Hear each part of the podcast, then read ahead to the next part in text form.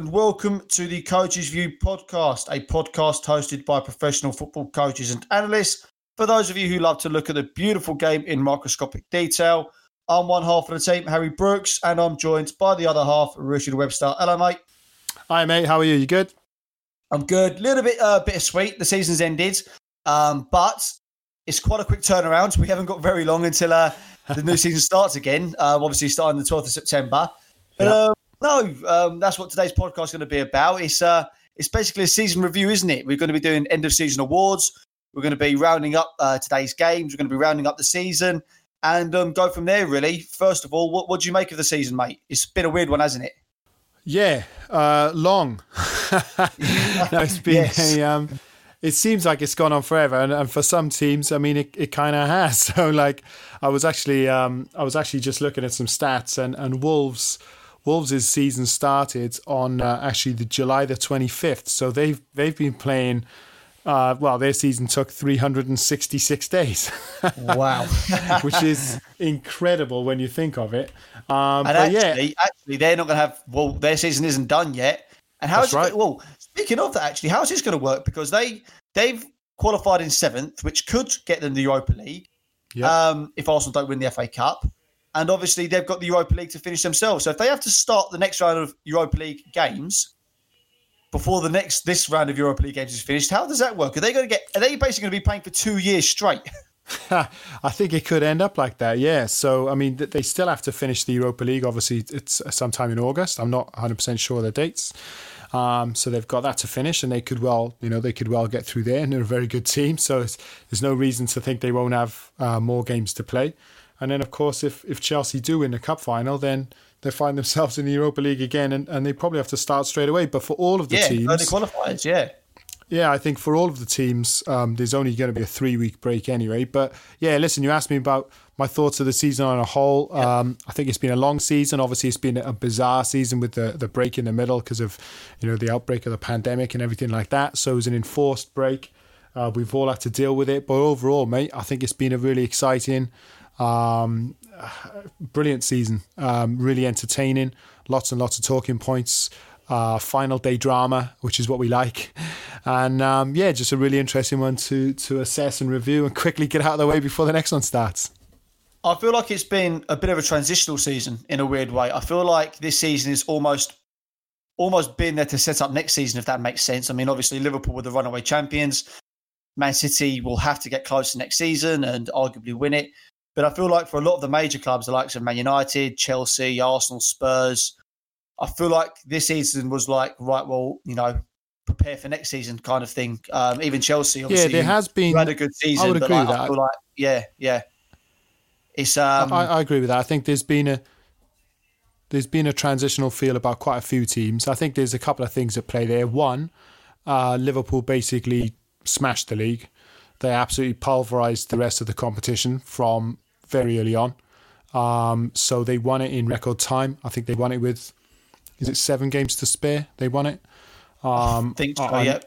I know it was a record. Um, I think just looking at the, if I just look at the stats here or the table, um, I think I'm right in saying that if we'd have stopped or if they'd have stopped um, when lockdown happened, um, then they would have still won the league. Yeah, they would have. So when we went into lockdown, Liverpool were actually on 82 points. Um, so even if they didn't play another game, they would have won the league because Manchester City have finished on 81. So that wow. shows you to the extent by which Liverpool have completely dominated the league. Um, and then, like you said, some of the other traditional big teams. So Manchester United have been um, in a transitional period. Chelsea, of course, they had that transfer ban and, and a new coach in Frank Lampard, so he had to play a lot of young players this season. They've been in transition.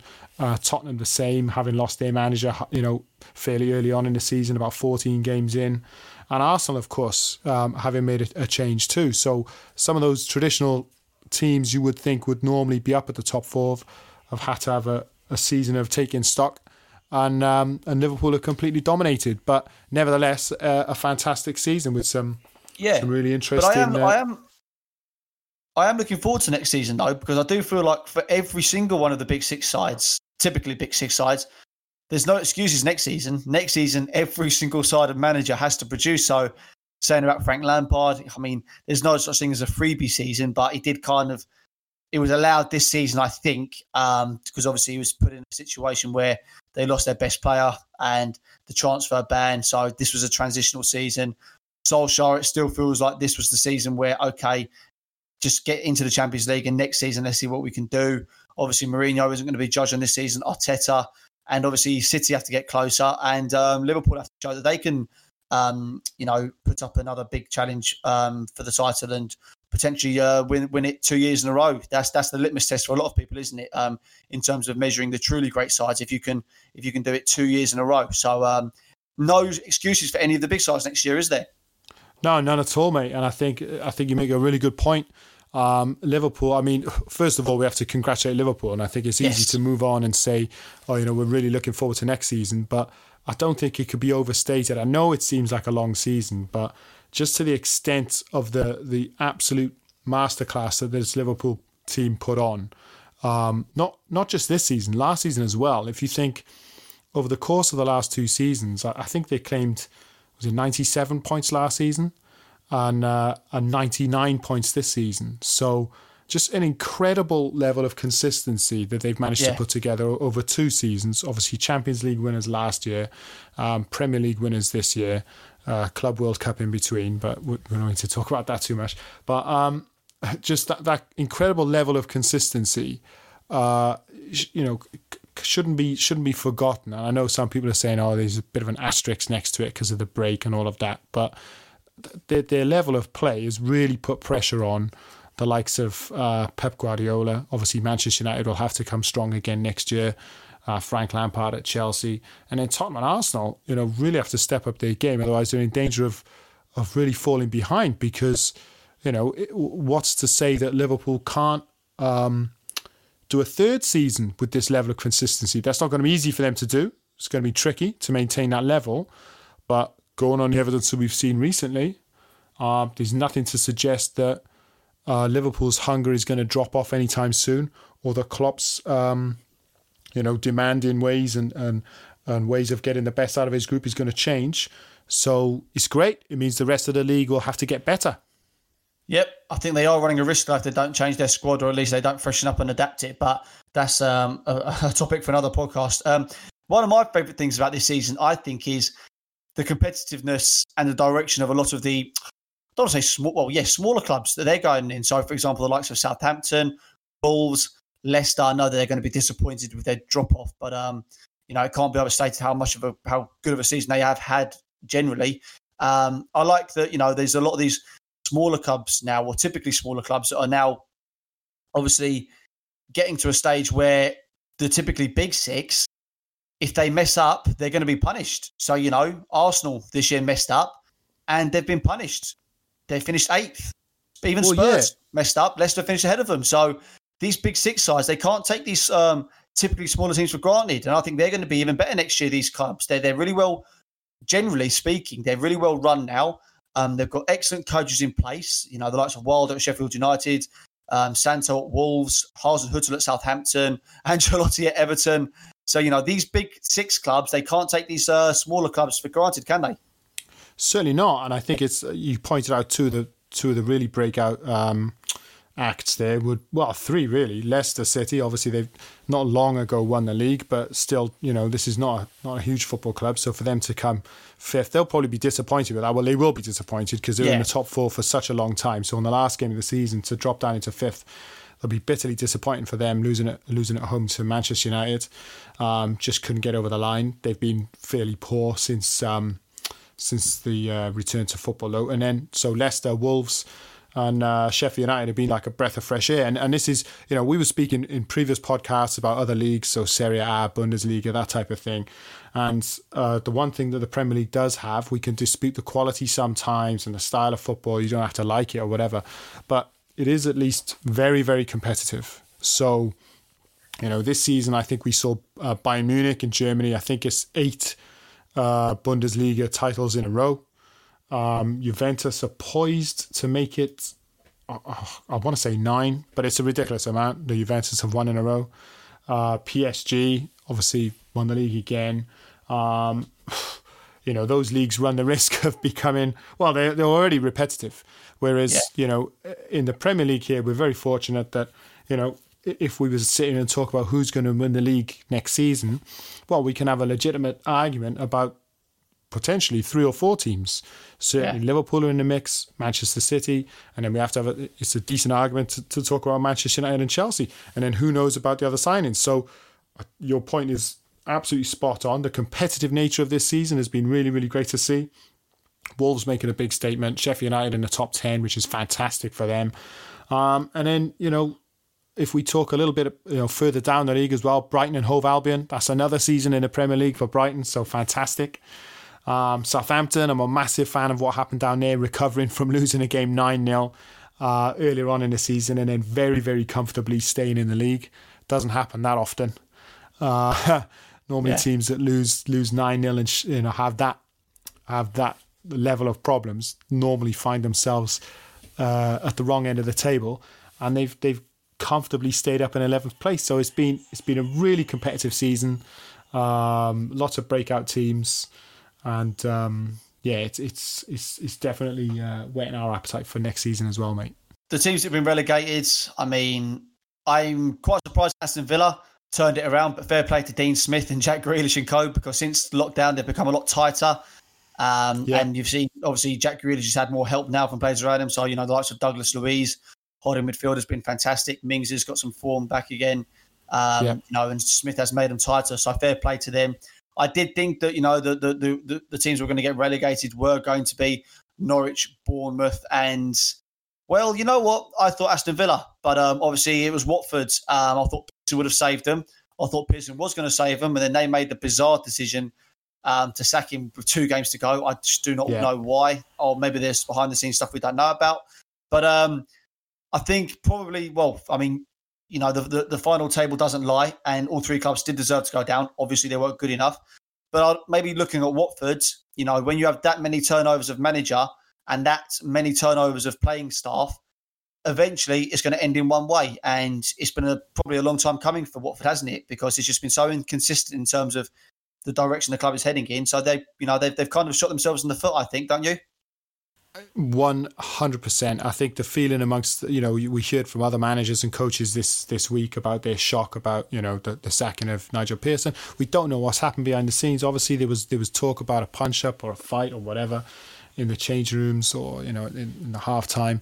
Uh, you know, we're never going to know how true that is. Um, but the fact of the matter is, they've made three managerial changes in one season, and um, you know it know, feels like he, they do that quite often. Like they do. They have a they have a massive turnover. I think it's a, it's a sack to survive mentality, which is, you know, uh, we were we were talking about this earlier before we started about how refreshing it is. I'm I'm very pleased. If we go to the top of the league, for example, Manchester United and Chelsea have come in third and fourth. Now, if we look at their managers, um, they've both had times in this season, Frank Lampard and Ole Gunnar Solskjaer, where they've been praised for fantastic work they've done, and they've also been pilloried for a perception that they're not ready. They're, so they've been heavily criticised and, you know, heavily praised, depending on which day of the week it is or which result they've got. And I think this short termism doesn't do clubs any favour. So, you know, we see with teams that stick with managers um, the successes they can have. And, you know, Watford, this sort of their, their style or their, their way of doing things, it's, it's not worked out. And I, I think you, you can't consistently sack managers and expect to get results. Nigel Pearson was doing a good job. Obviously, we don't know what's happened. He brought them uh, to the point of safety. Who knows whether he would have got it over the line or not? I think they ended the season playing against uh, Man City and Arsenal, so it was a tough end to the season anyway. But um, I think he'd earned that chance to um, to try and keep them up. But anyway, they, they, had a good, yeah, they were they were a good side this season. They were good good to watch. Uh, nice mixture of talents down there. I think they've got the makings of a very good team. They just couldn't get it done. I'm with you, mate. I thought Villa were gone. Um, they managed to turn it around. McGinn coming back was uh, was really important for them. I think he's a key player. Yep. Uh, Grealish has been a talisman. Obviously, got another goal today, which just um, uh, unbelievable. So for them to uh, for them to stay up is is a real fairy tale because I thought they were dead and buried. Norwich, obviously, they were gone a long time ago. Yeah. Um, but I'm sure we'll see. Uh, I'm sure we'll see them back up again soon. I did pick actually Brighton to go down at the start of the season. I thought Oh, this really? would be. Okay. Yeah, I did. I thought this would be the year that they'd go down, and they proved me. Um, they proved me quite wrong. So I'm, I'm quite happy about that because they've they've done remarkable stuff down there. No, fair enough. Fair enough. It's been a bizarre season, but as always, with every season, lots and lots to talk about. After the break, we're going to be doing our end of season Premier League awards show. Don't go anywhere.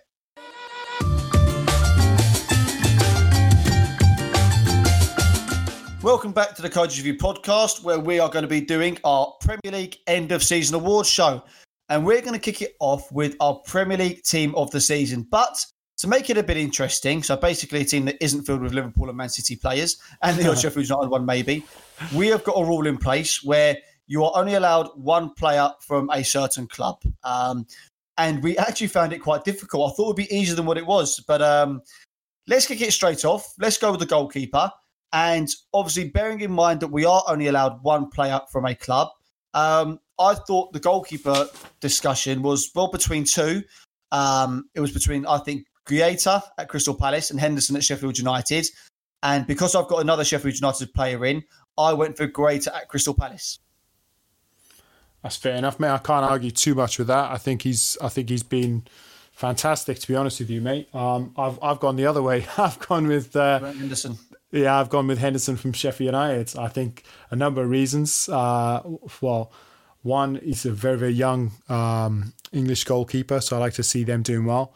Yep. And um, I- think he's he's really, really shot. He's also had uh, a fair bit of light on him, considering he's you know he's a Manchester United goalkeeper. So um, there's been that to sort of deal with as well. So it's not been easy, considering uh, David De Gea uh, he's had quite a lot of um, sort of adverse press, let's say, because of you know some poor form or whatever. So every time that happens, every time De Gea makes a mistake or a perceived mistake, um, every single time the talk is about Dean Henderson potentially when's he going to be ready to play and things like that. And he hasn't let, let that affect him. I think he's been fantastic. And we talk about Sheffield United uh, having a great season. I think Henderson's been a really, really big part of it, mate. Completely agree, and I would have picked Henderson, but I've already got another Sheffield United player in, which we'll discuss later. Um, I think Guaita, I think he's been excellent. Crystal Palace, you know, typically under Roy Hodgson, very sturdy, very solid.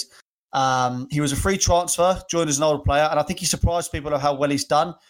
Fantastic shot stopper, um, and I think he's, he, I think he might be third in the league actually since he joined in terms of um, saving shots ratio. I might be wrong there, but I think you know his shots to goals ratio might be the third best in the league. So I know he's he's been a fantastic signing for them. But moving swiftly on, um, for the right back, I went for. I mean, obviously the the obvious one would be Trent Alexander Arnold, but again, I picked another Liverpool player. So I went with Cesar Azpilicueta. And for me, the reason why I went Azpilicueta, I think that when you get to a level of player where you are so consistently performing to a high level, kind of take you for granted. So I think that Yeah. Azpilicueta's season has kind of gone under the radar again, but he's had another fantastic season. He's he's a leader. He's uh, flexible in terms of positions. Um, he can play right back. He can play on the right hand side of a back three. He can play left back. Um, he can even play as a right wing back. Um, he's played more minutes this season for Chelsea than anyone. He's actually got four goals and seven assists in all competitions, which I think will surprise a lot of people. And it's just been another um, stellar season from him. And what a pro, what a footballer. Yeah, I think I I think another thing not to forget is um, uh, it's very impressive when you also consider the emergence of Reece James. Yeah. So you know this is and and it, you just said it there. What a pro! What a footballer! So he's managed to maintain those levels. He's got an absolutely fantastic uh, young footballer breathing down his neck for a position, um, and he's managed to keep that level of consistency and performance really, really high. So um, no, it's a good shout, mate. I, I've not gone with him, but um, yeah, it's a great shout. Obviously, Trent would be the the um, you know first choice. I think. I think my top top. Uh, choice would have been Trent. Um, probably my second choice would have been possibly Wan-Bissaka, but I've gone for a different United player. So I've actually gone with um, Ricardo Pereira from Leicester. Yeah, yeah. Um, yeah, I'm, I'm a huge fan of Pereira, mate. As you know, I think. Um, Me too. I think What you know. player. Yeah, and I, I think people talk about Trent and, and his assists and everything like that, and it is fantastic. So, you know, he would be the best right back in the league. If we had this, you know, if we hadn't imposed this thing where we could only have one um, one player per team, which has made it slightly more difficult. But in terms of um, consistent performance, you know, defending and attacking, um, I think Pereira adds a fantastic level of balance to a team. Um, I think he's able to take the ball forwards. I think he's been a big part of their um, of their backline as well. I think him being missing recently through games, uh, I don't think that's a coincidence with their loss of form. Uh, yeah. Leicester, I think he's been a big miss for them.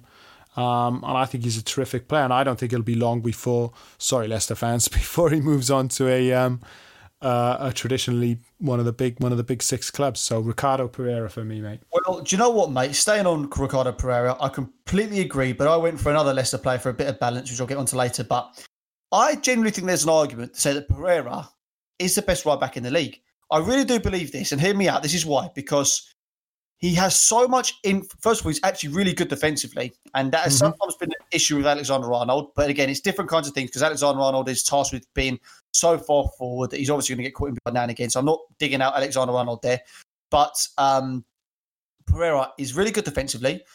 But he has so much influence to Leicester's attack. He, he's a much better ball carrier than Alexander Arnold. He actually gets into the box really regularly for a right back. He's also mm-hmm. a threat out wide. He's a threat from deep. He's a good crosser. Like I said, a fantastic ball carrier inside and out. You know who he reminds me of? He really, really reminds me of Maicon. Oh, okay. yeah, yeah. yeah, yeah. That kind of style. I think he's an outstanding right back. I really do. And I, I'm happy to have that discussion with someone. Um, they're different kinds of players, different kinds of styles, but I think there's an argument there to say he's the best right back in the league. I know that you know there's everyone, maybe people, most people go, well, what are you talking about? obviously Alexander Arnold, but I think there's an argument to say uh, Ricardo Pereira is.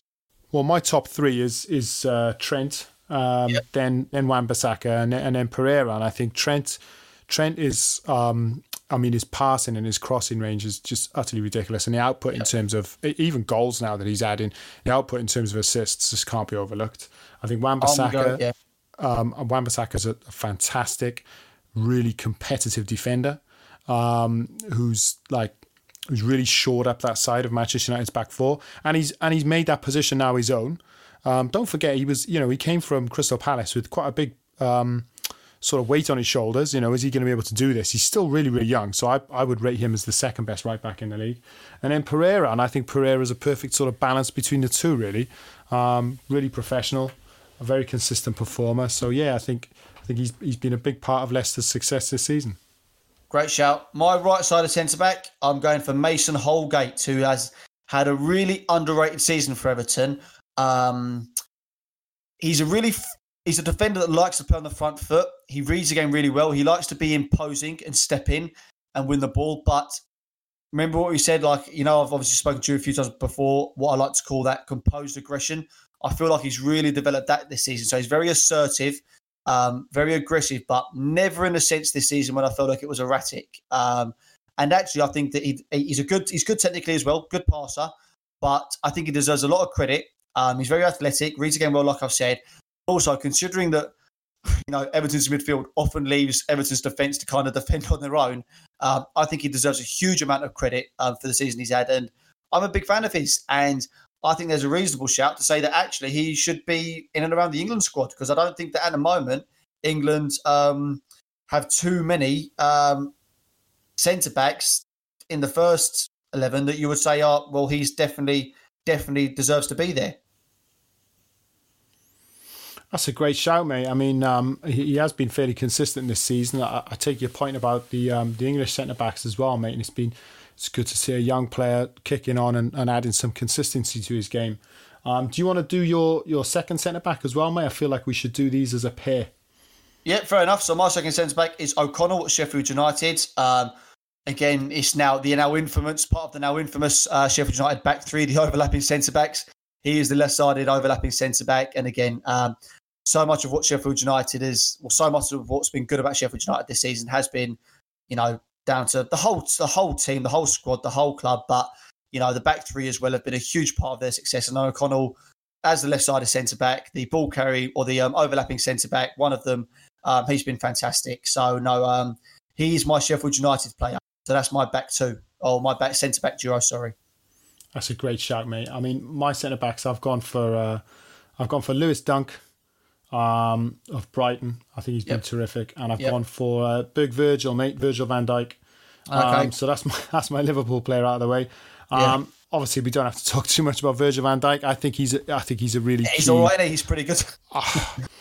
I think he's look. I think they've just given the the player of the year to um, Jordan Henderson, but um, for me, Virgil Van Dijk's the best footballer in the league. I think he's absolutely fantastic, mate. We can have an argument about um, other players. Mane, I know you're a big fan of his. Um, different players here and there, and and De Bruyne's obviously output is just ridiculous, and Henderson has had a fantastic season. But for me, the best player in the league is Virgil Van Dijk. I think uh, he makes a huge difference to to any team that he, he would play, and he never looks he never looks uh, rushed, never looks hurried. Technically superb.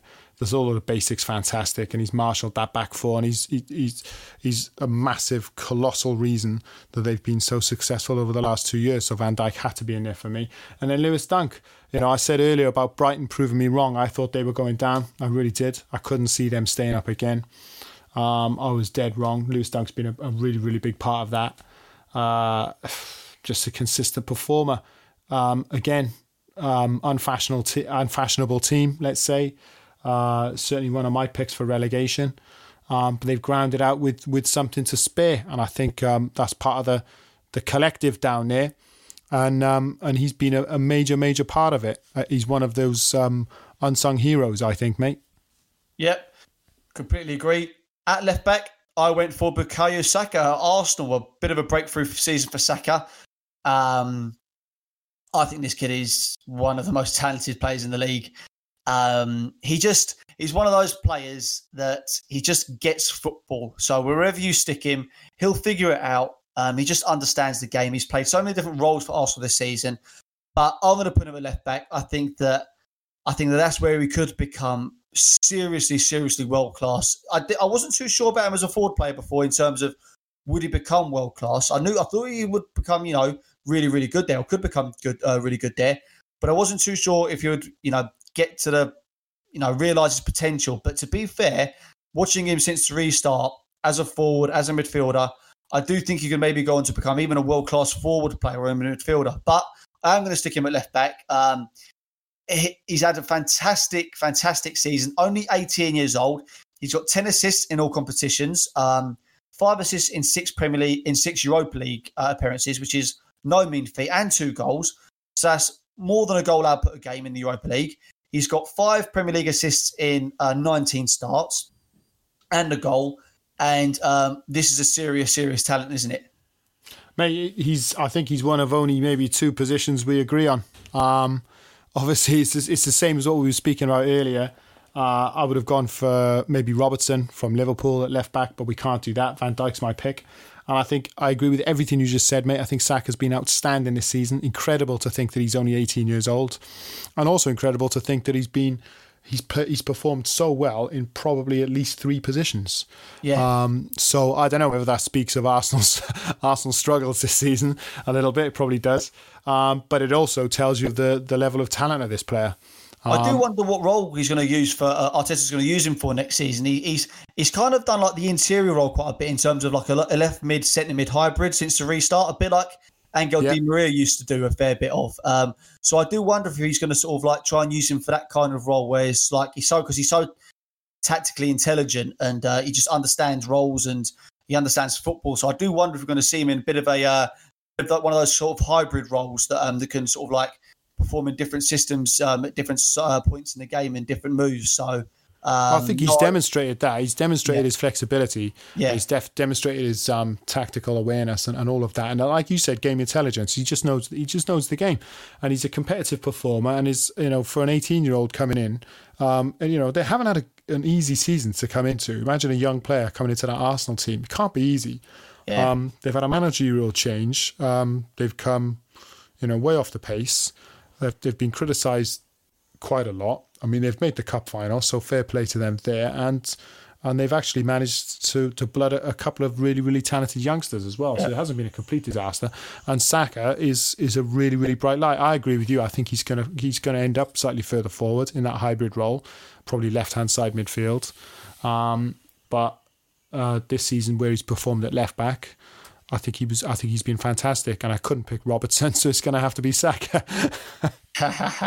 um, moving on to midfield, I'll start with my holding midfielder, and this is why I didn't pick Ricardo Pereira, and that's because for the balance of the side, I need to get a bit more of a, uh, a defensive minded midfielder, and I went for Wilfred Ndidi. And similar to Ricardo Pereira, I think the injuries to the pair of them during the season has been what's you know led to Leicester's downfall. I think if those two had stayed fit throughout the season, then Leicester would have, you know, cemented their place in the top four quite comfortably. And Ndidi is just he's not the best, you know, technically he's not the most amazing passer at all by any stretch of imaginations, but he is an elite ball winner, isn't he? Um, and he just provide he just gives so much stability to the team. He just allows likes of Maddison and Tielemans to go and express themselves and to be free. Um, he does so much work covering the ground. Um, he just eats up the yards, superb the ball. He's also good understanding position discipline and how to cover space. Just a fantastic defensive midfielder, isn't he? Yeah, I think so, mate. And we talk about this when coaching young players all the time. Speaking about it today, actually, about being world class at the basics. Yeah, and um, I think this is this is a role with with that's that's really really true. So some of the some of the you know the untold work like the the runs off the ball and then the first touch, and like you said, being a world class ball winner, um, and then you know your, your short passing being really consistent.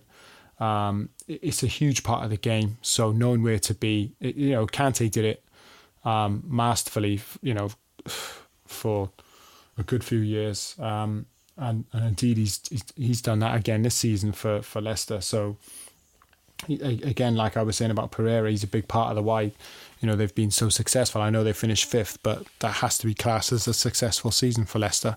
Um, and I think he's an example of that, being world class at the basics, mate. Knowing your role, knowing your position, um, knowing your um, your the part that you play in the team, and carrying it out consistently week in week out. That for me makes up uh, a really, really brilliant defensive midfielder or holding midfielder, and he's he's definitely right up there. I've gone a little bit different, mate.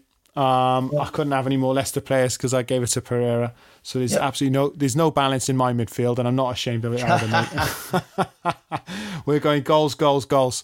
So um, I haven't got a holding midfielder, uh, but I, have gone well. I've gone four three three. So I'm just gonna I'm gonna talk you through my three in the middle. Okay. Okay. Um, just to explain that there's no balance. So I've gone with Jack Grealish, I've gone with De Bruyne, and I've gone with uh, Bruno Fernandes. So that's my. there'll be okay. there'll be no cover for my back four, but luckily we've got Van Dijk, so we don't need cover anyway. That'll be good fun. But I had to put, look, I was looking and I was thinking, well, who am I going to put in this midfield?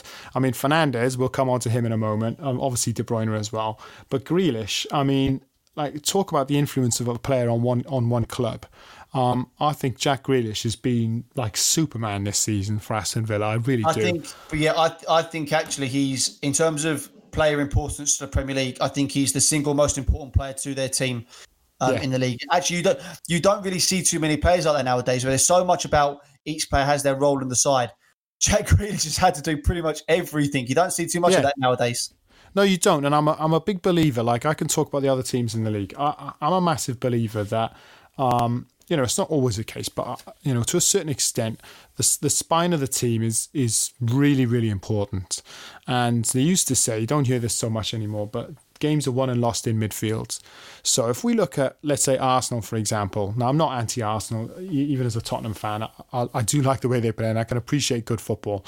Um, Arsenal's, Arsenal's problems are, for me, one of the main problems is they don't have enough. Um, sort of leaders in midfield, in the middle of the park. They don't have stability in that area. So it doesn't matter um, about Aubameyang being a fantastic goal scorer. Um, there's no there's no talisman in there. There's no one who's sort of adding stability or, or you know managing the game in midfield, and that's why they struggle. Um, and we can look at other teams as well. So if you remember early on in the season, uh, Pukki was scoring goal after goal for um, for Norwich, and he did fantastic. Um, so you know you'd look at that and say, oh, you know, it's, it's, important that teams have goal scorers, consistent goal scorers. Yeah, that is important, but I think it's more important because um, if we look at Villa this season, Villa have stayed up and they haven't had consistent goal scorers. They have not had that, but they've managed to stay up on being solid and having a player like Jack Grealish in the middle of the park, who's a leader, who's excellent at game management, takes the ball forward, carries the team forward. You're fond of this one. He can play well in front of the ball and behind the ball.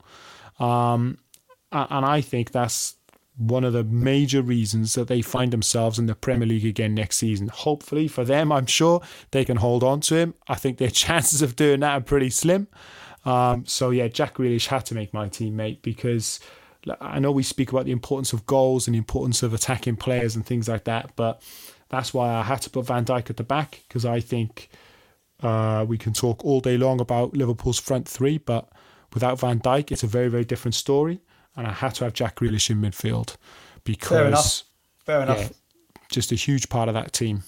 Yep, agree completely. And before you talk about Fernandes and De Bruyne, um, I'll probably say my other centre midfielder, which I went for, uh, João Moutinho. Um, nice. I adore this player. This is a player. it's very, very rare that you get a player and you just know that every decision he makes is going to be the right decision. Um, and then he has the technical ability to pull it off. I mean, he, he's old. I think he might he might, he might be 34 now. Um, yeah. But he's still performing to the highest level in the Premier League. This is an outstanding footballer. Um, yeah. He's so important to the way Wolves play. He can find a pass. He's just he's a beautiful, beautiful footballer that gets the game, can run the show, technically outstanding, um, and he's still still at his age running the show. So no, um, I went for João Moutinho for Wolves.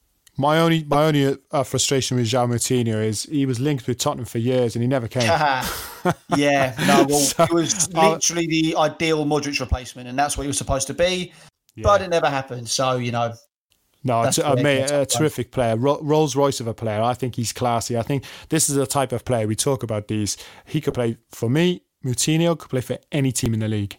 Yes, absolutely yes. any team in the league. He would, you know, play. He, he, would play for Liverpool. He play for Man City. He's, he's that level of player. He's absolutely top draw.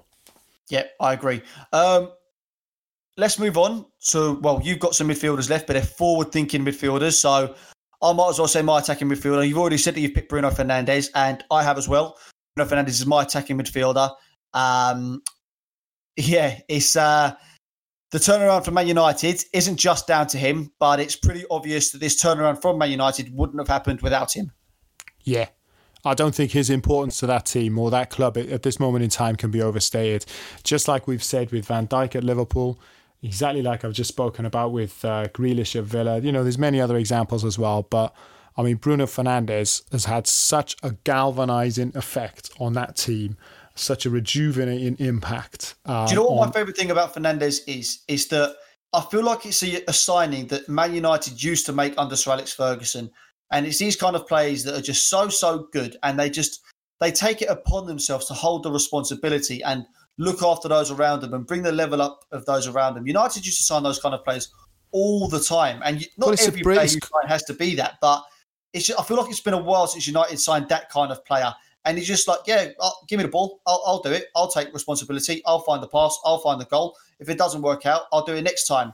Um, I, I, think him. it's quite think a brave. I think it's quite a brave signing because yeah, and he's yeah. and, and what I like about Bruno Fernandes, apart from his penalty style, which I can't stand at all, but um, oh, I like it. I like it.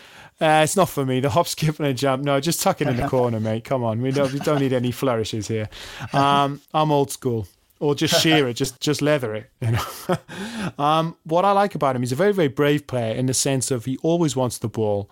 Yep. Um, he'll always put it on his shoulders. So I'll take the team forward. I'll play that pass. His range of passing is fantastic. He can go short, he can go long, he can go early, outside of the foot. He can he can put the ball wherever you want it to be done. He has fantastic vision, and he's a very forward-thinking player. He wants to hurt, like, and this is a big thing, which I think gets underestimated, doesn't get spoken about enough. He wants to hurt the opposition. He has yeah. a desire. You know, coaches and managers talk about this. You have to want to score goals. Yep. You know, I was coaching a player earlier today, a centre back. You have to want to defend. You have to die for defending. Yep. You know, and if if and that takes bravery, that takes that takes guts to yeah, get onto the. You know, you know, you speak about Modric a lot. What a fantastic player he was. Yeah, because he would always get on the ball and always play forwards. He wants to play forwards. He wants to hurt the other team. You know, the best players, when they're at their best, they want to make an impact in the game. And sometimes we see fantastic players, and you know they've got the technical ability, but could you accuse them sometimes of coasting or, or could they have done more? You know, you're often left wondering, like, well, could he have had more of an impact? um, in that game. And, and, when we see players like Bruno Fernandes actually taking games by the scruff of the neck, and uh, I don't want to say carrying a team because they've had they've got fantastic players, Man United, but having that level of impact on a club like Manchester United, where it is not easy to go, it's not easy to go there and perform from day one. A lot of players have struggled with that. Um, I think he, he had to make the team, mate, and I'm excited to see what he does next season with a uh, with a full season, mate. I think he's going to be brilliant. Yep, indeed.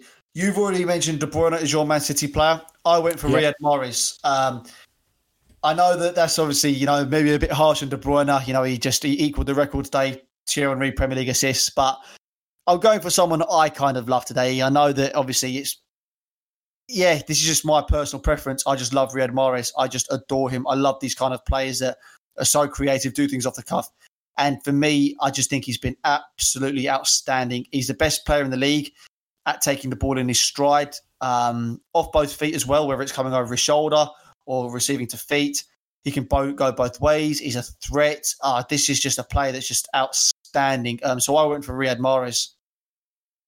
I think that's a good shout, mate. It's a great shout. Um, I could balance picked... as well. That was also a reason maybe why I picked him ahead of De Bruyne for that right wing spot. So um, I went for Riyad Mahrez. I know De Bruyne, obviously, you know, he's like the kind of like the right centre mid who, who plays in that sort of inside channel. But for balance, I went for Riyad Mahrez as a winger.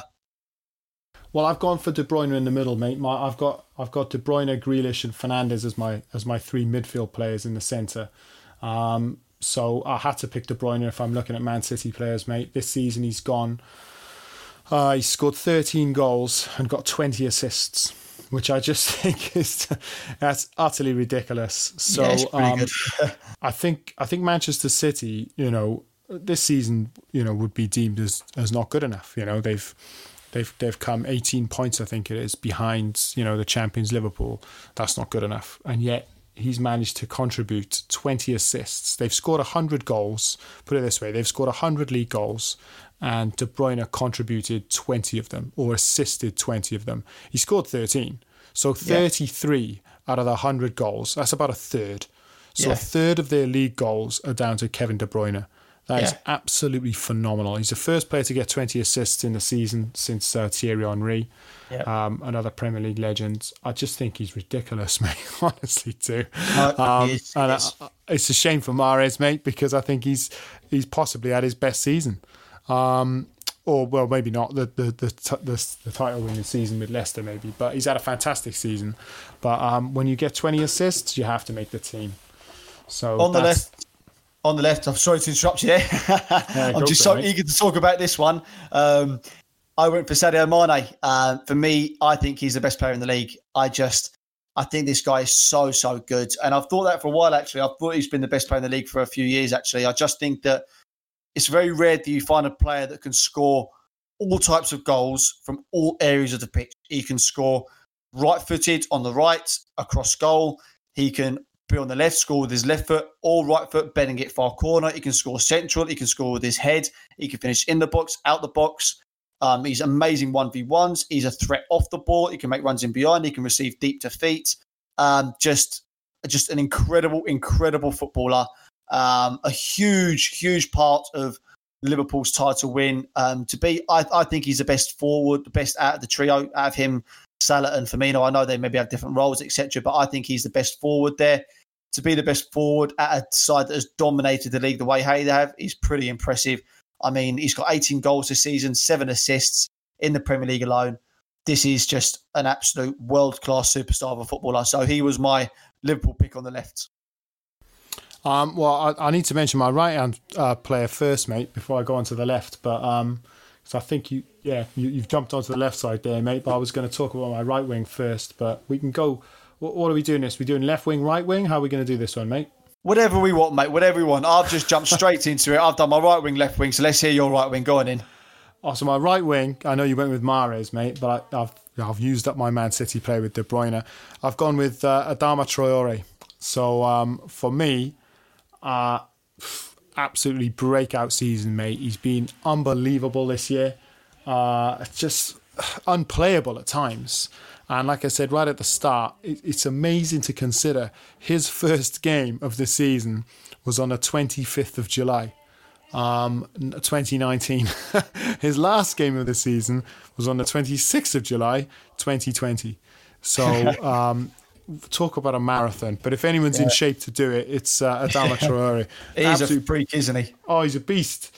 And when he's on his when he's on his game, I, I know this gets used a lot, but when he's on his game, unplayable absolutely yep. unplayable. In the same sense of you're talking about Mane or, or Mahrez, uh, a bit less refined, um, probably less impact than those players just yet, but let's see. Hopefully, he kicks on again next season. He's added so much to his game. His crossing ability is much better now. Um, I think his general play is much better. Uh, he's he's much more of a consistent threat when he's on the ball. Um, I think he's just an exciting player, mate. I think he really is an exciting player. And we talk about Wolves having a terrific season. You've gone with Moutinho being a big part of that, and I agree with you. But I had to give it to Adama Traore. So he's on my my right wing there, mate. And then quickly, I'll just go through my left wing. Um, I am being biased, uh, and I've ran out of Liverpool players, so I would normally agree with you, but I've gone for um, Son at Tottenham. Okay, okay, yeah. Um, that might seem like an odd choice, mate, but I'm unashamedly biased. I'm a Spurs fan, but on top of that, he has actually come in with 11 league goals and 10 assists.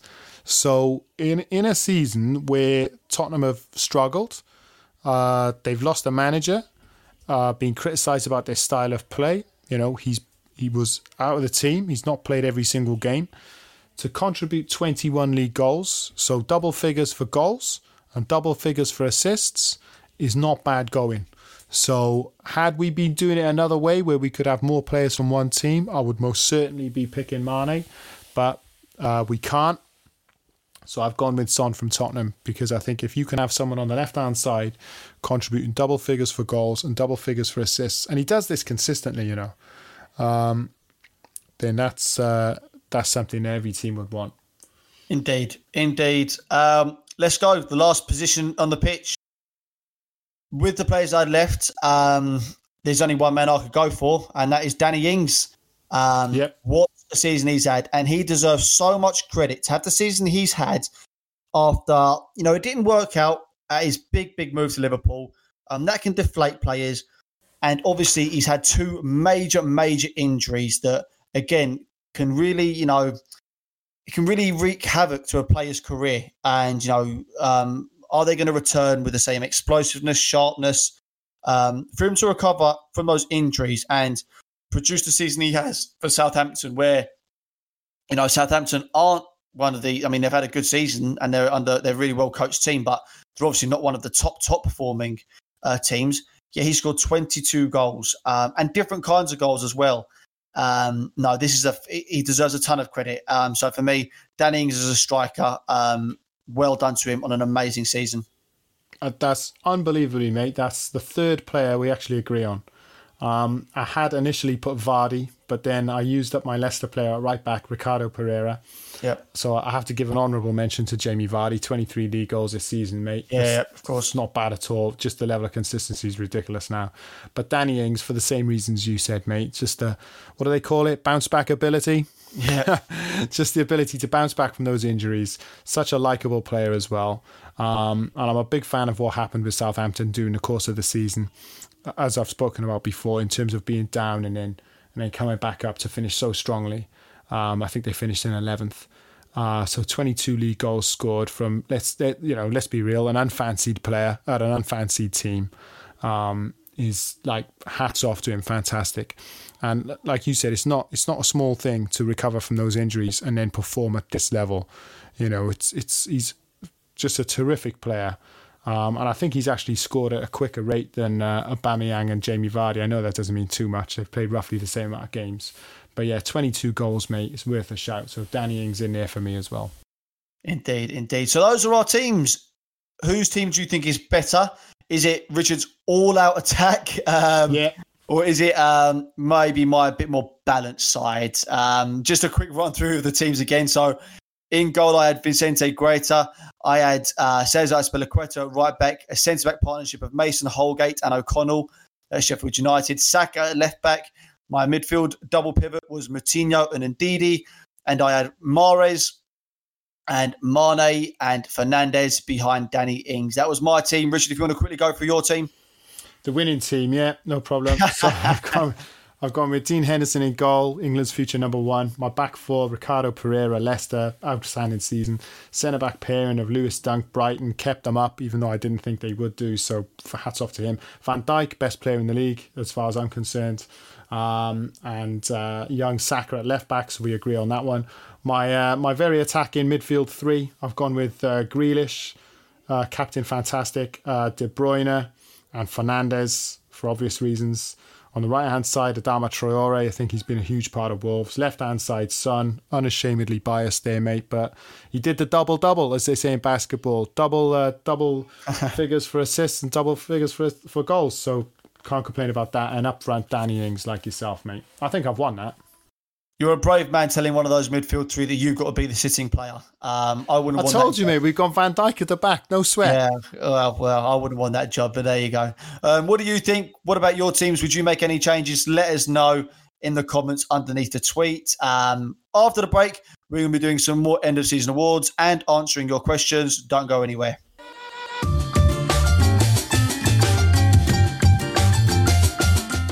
Welcome back to the Coach Review podcast, where we have some more awards to begin um, to give out. Apologies, and um, the first place to start is our play of the season. Uh, it seems to me that there's been it was gen- it seems to be like a competition between Jordan Henderson and De Bruyne. Um, hmm. Fine, those two should definitely be in a conversation. But I'm like, uh, hello, Sadio Mane. Why is he not yeah. in the conversation? I never um, understood he, that. He's my play of the season. I think a team that has been so dominant. I think that you know it's for me, it's. It, I know people say defense wins you titles, etc. That's an old saying, but if you are the forward player, the main forward player, or one of the main forward players in a team as dominant in the title win, um, I think that you should be up there. You know, as as as the as the player of the season, and to not even be in the conversation as much as the other two, I think astounds me. So no, for my for me, my player of the season is Sadio Mane for the yeah, reasons mate, I've already spoken about. That's a fantastic team. shout. It's, it's, a, it's a terrific shout. Um, I agree with you. I never understood how the, the conversation started to just centre around uh, De Bruyne and Henderson. I mean, obviously, two fantastic players, and Henderson, as the captain of Liverpool, has has led them to great things. But it seemed to be a bit more of a, I don't know, like a like a story for Henderson about uh, the, the story of Liverpool 30 years and being the captain and the captain to win it you know, that Gerrard hadn't won it and Henderson has, and he's come from adversity and all of that. And it's fantastic. And I think he's been a terrific player, but I think Mane was a better shout than Henderson. Um, but I've actually gone for another Liverpool player. Look, in any other year, we could argue about two or three City players, but yeah. I just can't have a City player winning player of the season when they finished 18 points behind Liverpool. So um, I've already mentioned him earlier, mate, Virgil van Dijk. Um, just, uh, just a ridiculous player. I think he's just you know, he's coolness personified. He makes every single player in that back four better. Uh, he makes the goalkeeper better. Uh, makes the midfield better. Just Mr. Cool. Tidies everything up. Never looks rushed. Never looks hurried. Does everything in his own time um, and at the right time. World class at the basics, as we said before. Um, and just like a talisman in a different way. He's not, you know, he's not um, thumping his chest. He's not rallying the troops in that sense um, he's a leader in the sense of his quality, if you know what I mean. Yeah, um, the reason why I would generally pick um, forward players rather than defenders is I think that it's I think it's a more difficult job to be a forward player. You know, you're the one that has to go and create something against a side that's designed to stop you. Whereas I think it's easier to sort of be a stopper rather than a creator because you know you're just trying to prevent things as a forward player, you're trying to create things consistently against, and you are so often targeted um, against bigger, better sides. Um, now, it's not to say that you know defending is an easy job at all. I'm not saying that, but I just think that you know this is what you know the forwards for me. They're the ones. It's the world class forwards that win you the games. For me, I know that you can't win a title without having a fantastic midfield, a fantastic defense. But for me, it's the difference makers. They're the ones that you know deserve most of the accolades, generally speaking. So that's why I went for Sadio Mane. Yeah, so that's a tough one, mate. I agree and I don't. It's a difficult. We've had this conversation before. I think for me, if I'm building a team, I'll build from the back and the spine of the team. I really do. I don't think it's not that I think attacking players are ten a penny. I don't. I think it's one of the. You know me. I've played as coach. I think it's one of the hardest skills is to to beat a player one v one and to score goals. There's two of the hardest things to find. Um, in a football team, a regular goal scorer, and um, I know it doesn't make sense, but the saying I've used is that kind of coined it on myself, but it's kind of like I think it's easier breaking things up than it is actually creating things. Um, that's kind of my thinking of it. I know that obviously, you know, you, you kind of you're not too sure about that. Yeah, look, this this look another saying was uh, attacks wins you games, um, defense wins you leagues. Yeah. Um, and you know, if we go through the teams, if we look at Manchester City, they've scored 100 goals this season, but they're way off the pace. There's a simple reason for that: they can't defend. Um, and th- that's why they've they've outscored Liverpool dramatically. Um, mm. But they cannot defend, or they're certainly much more suspect. It's not you know they can't defend. That's too harsh. They're much more suspect at the back than, than Liverpool, and that's why they're miles off the pace. Um, and if they go out of the Champions League, you know why. It won't be because of lack of goals. Um, it'll be because of their defensive frailties. You know they've missed Kompany. since Kompany's gone. It's no big yeah. surprise to see what's happened. Um, they've got a problem at left back in terms of defensive stability. Zinchenko's a terrific player, uh, but is he that guy at that level? Uh, question marks over Mendy as well, and then John Stones. That, you know, uh, they're relying so heavily on um, Laporte that um, look look how good they are going forwards. That would be the argument for me, where you've got Sterling scoring goals left, right, and centre, De Bruyne popping up, Jesus, Aguero. They've got goal scorers all over the pitch. Mahrez. Um, but the difference between Liverpool and Manchester City this season is is not goals. It's um, it's defensive stability. So that's why Van Dijk gets the nod for me. But I like I like what you said, mate, and I agree. Generally speaking, it is harder to create a um, an attacking player, ability to go past players. But for me this season, it's got to be Van Dijk. Fair enough. And moving on to the young player this season, I'm basically completely going against what I've just said, and I'm picking a defender over a forward. um, although to be fair, this kid is more of a forward player. To be fair, the way he plays, um, and I think we both agree, young player this season, uh, Trent Alexander-Arnold. I mean, shout outs to Marcus Rashford, Saka, Foden, Greenwood, but I think Alexander-Arnold has arguably been the outstanding young player of the season. Yeah, that's that's one we definitely agree on, mate. And obviously, the only reason he didn't make both of our teams is because we could only have one Liverpool player. You went for Mane, I went for Van Dijk. But yeah, young player of the season, uh, just unbelievable. Um, and now he's scoring goals as well. So watch out next year. Just ridiculous. And he seems like such a niceable lad too. Uh, oh, sorry, a likable lad. Um, he's got his head switched on. He's been consistent throughout the whole season, which is not a small thing. Or two seasons now. And then the level of, I think he did he break his own assists record this season? Hey, this season, honestly, in the Premier League alone, 13 assists and four goals. That's 17 goal contributions from a fullback. Yeah, from right in the most competitive league in the world. It is beyond ridiculous. Well, I think the previous um, record was 12, and that was his from last season. Just so incredible. I mean, 17 goal output from a fullback is beyond ridiculous. It's not. Um, I mean, you were eulogising our son earlier about having double double. Yeah. Um, but you know, this right back has 17 goal contributions, just insane, and arguably revolutionising the the position. Um, where are you on the conversation about him being a midfielder?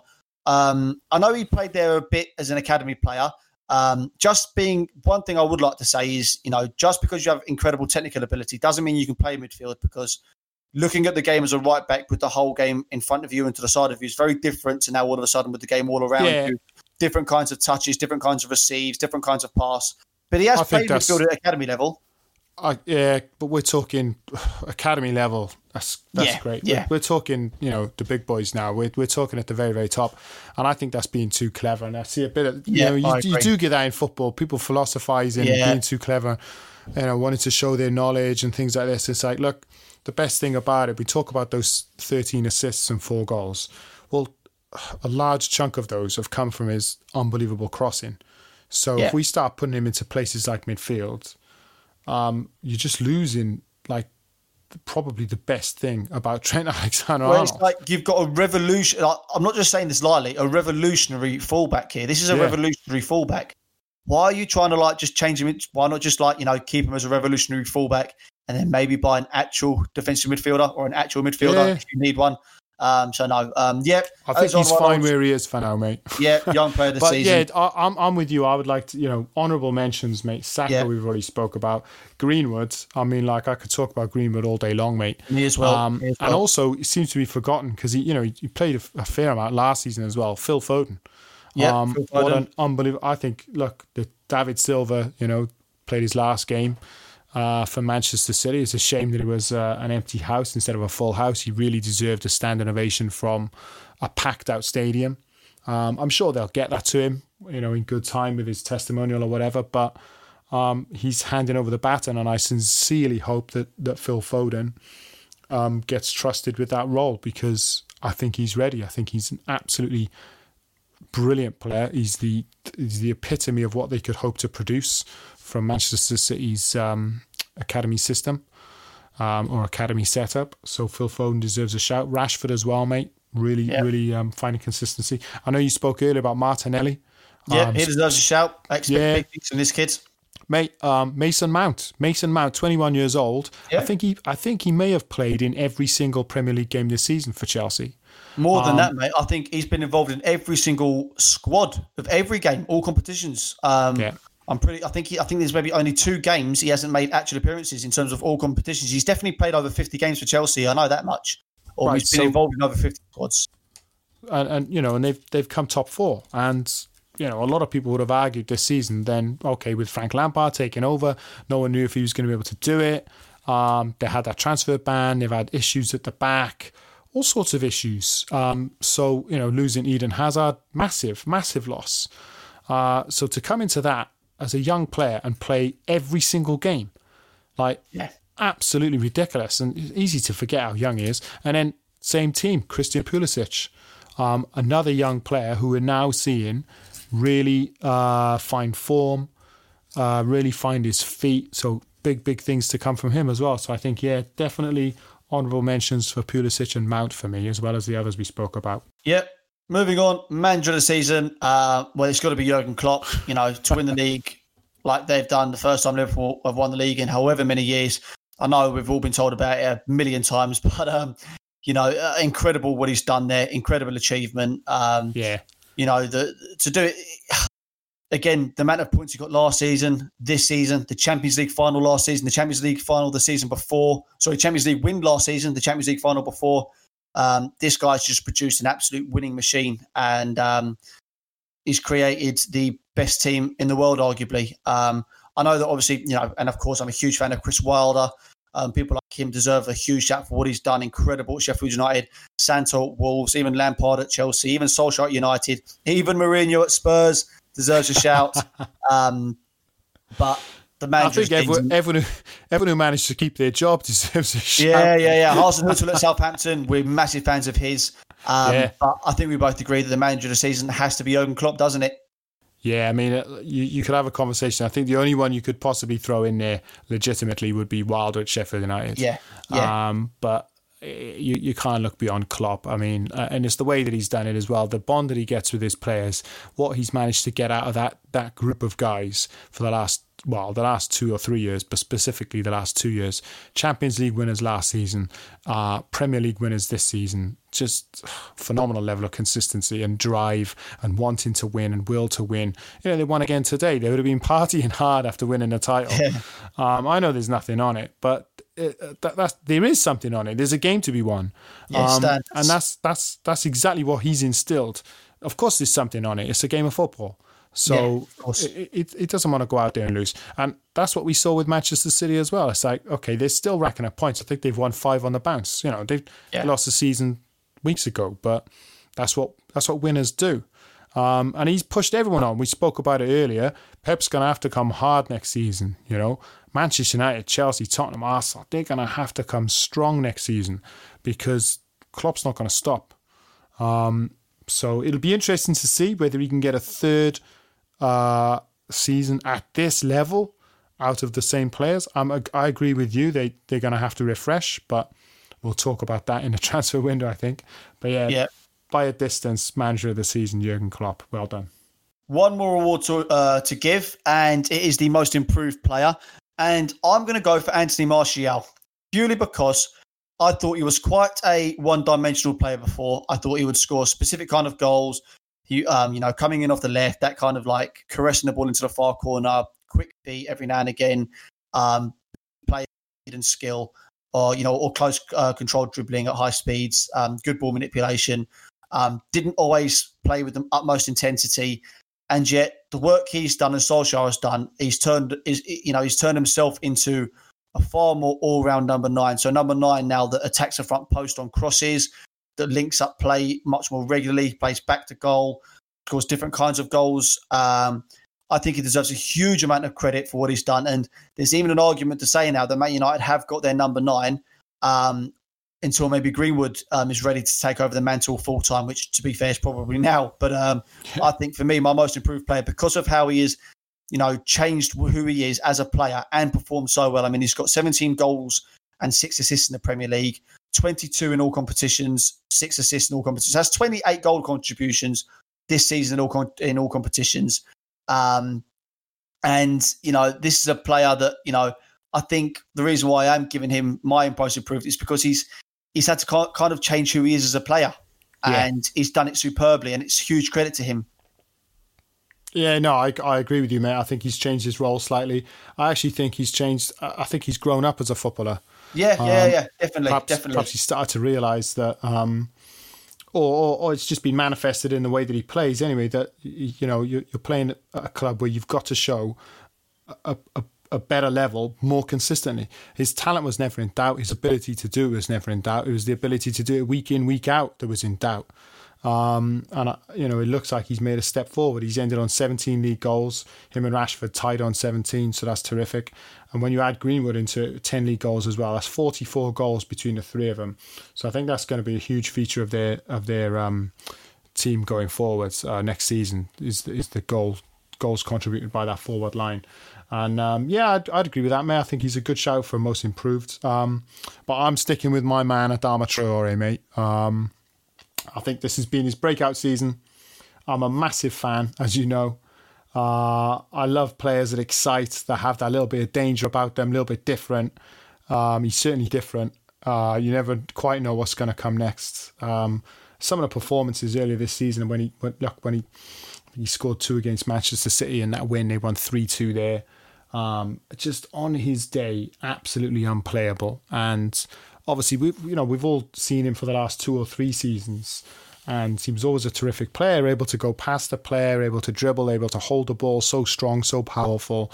Um, you know, he's he's added much more. He's he's much more technically um, competent now. He can keep the ball much closer. He doesn't, you know, it doesn't bounce off him in the way that it used to do. He's not so erratic with his touch. He's obviously worked on that. His delivery from out wide is vastly improved. Um, his general play is improved, and now overall he's just become a much more, um, much more effective player. So you know they can use him off the bench as an impact player. He can start games. He can perform consistently at that level. I know they're disappointed that they've they've slipped into seventh. I think Wolves. Uh, but they have to count that as a successful season. And alongside Jimenez and Moutinho that we've spoken about, um, is massive part of that. I hope he kicks on again next year because there would have been some before who would have written him off previously. I remember watching him a couple of seasons back, um, where he was, I think he was at Boro at the time, and just you would describe him as a raw talent, you know, able to go past players, come inside, outside, use his power, whatever. But then inevitably, um, the, the final the final ball would be wrong, or the shot would be wild, or he would run out of pitch, or, or those sorts of things.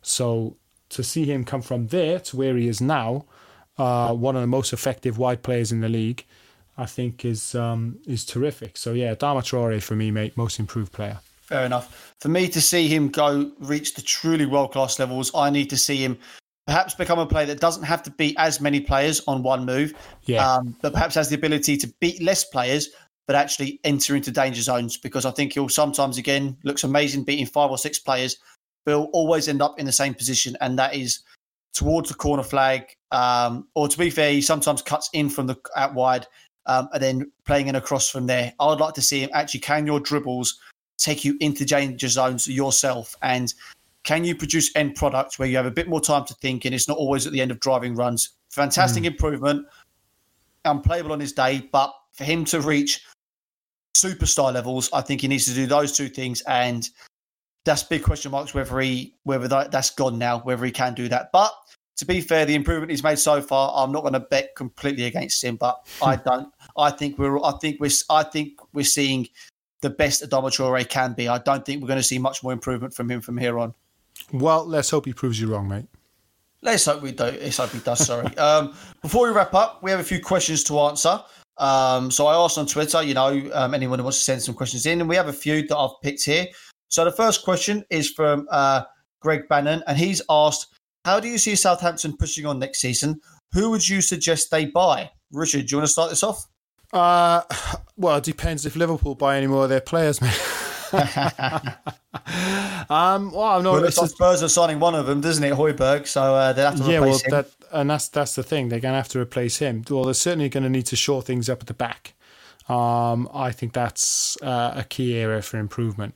Yeah, well, it looks like they're already going to do that, Rich. Um, they're on the verge. It looks like they're signing Mohamed Salisu, um, a left-footed left centre half who's very, very highly rated. I can't profess to have seen too much of him. I, I don't watch La Liga that often. I don't have the time.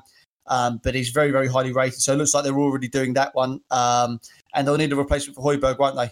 Yeah, they will. It looks like he's going to be moving on. Um, I don't know if that's a done deal or not yet, but I would have thought he, will be moving on. And that's their problem. You know, that they, they is is moving on to that next level, isn't it? They've got their their place in the league consistently, um, but they do tend to lose um, their better players uh, fairly regularly. So yeah, I, th- I, think sticking with the manager is the first uh, port of call, mate. Um, he, sh- he, showed a little bit of what he can do, so I hope they give him um, another full season next season. Uh, and then shoring things up at the back, and then probably adding something to the forward line as well, because they've relied quite heavily on Danny Ings this season.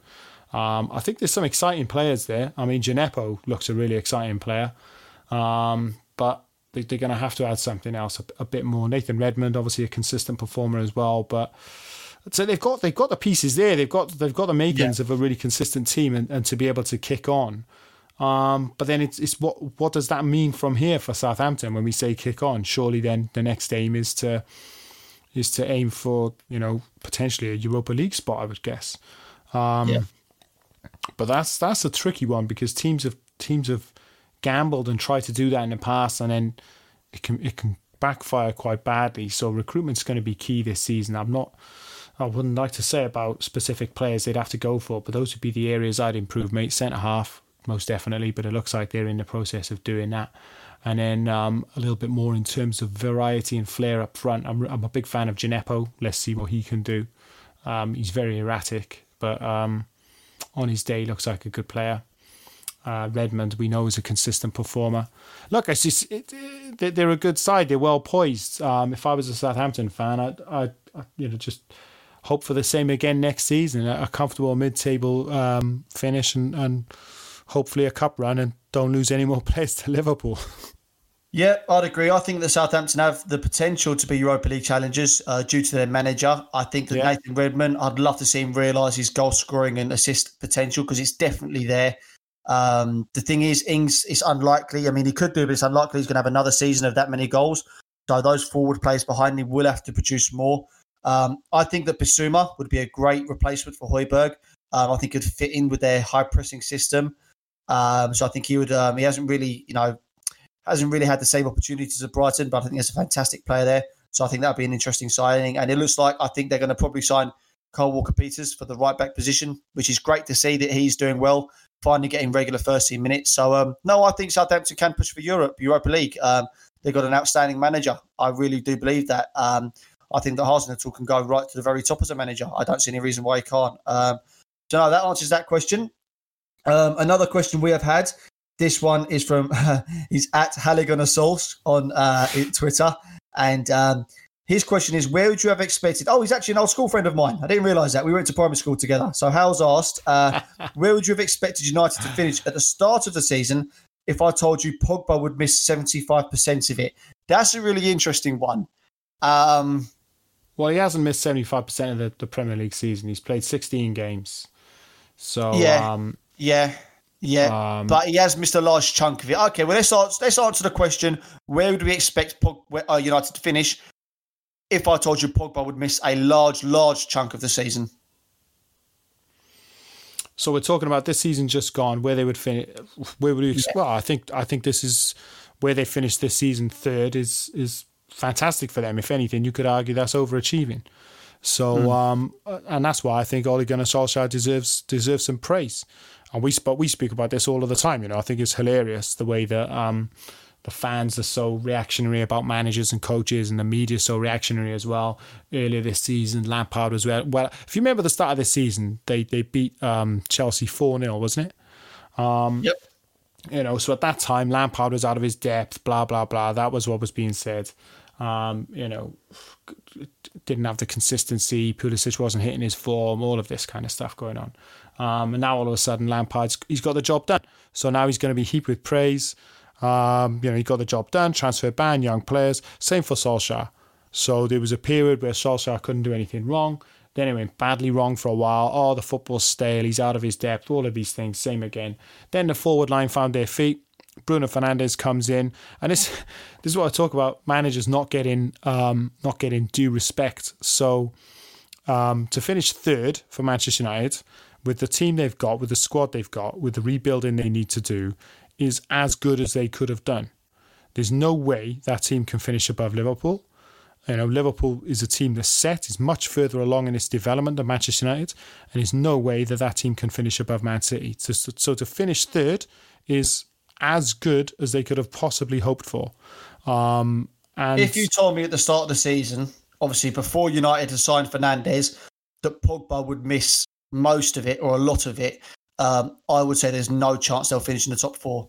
Because um, yeah, obviously the then, the season they hadn't signed Fernandes yet, and obviously Pogba missing a large chunk of it. I would say there's no chance of a top four. But they did sign Fernandes and Pogba fit, and it seems just enough time to coincide with Leicester's downfall.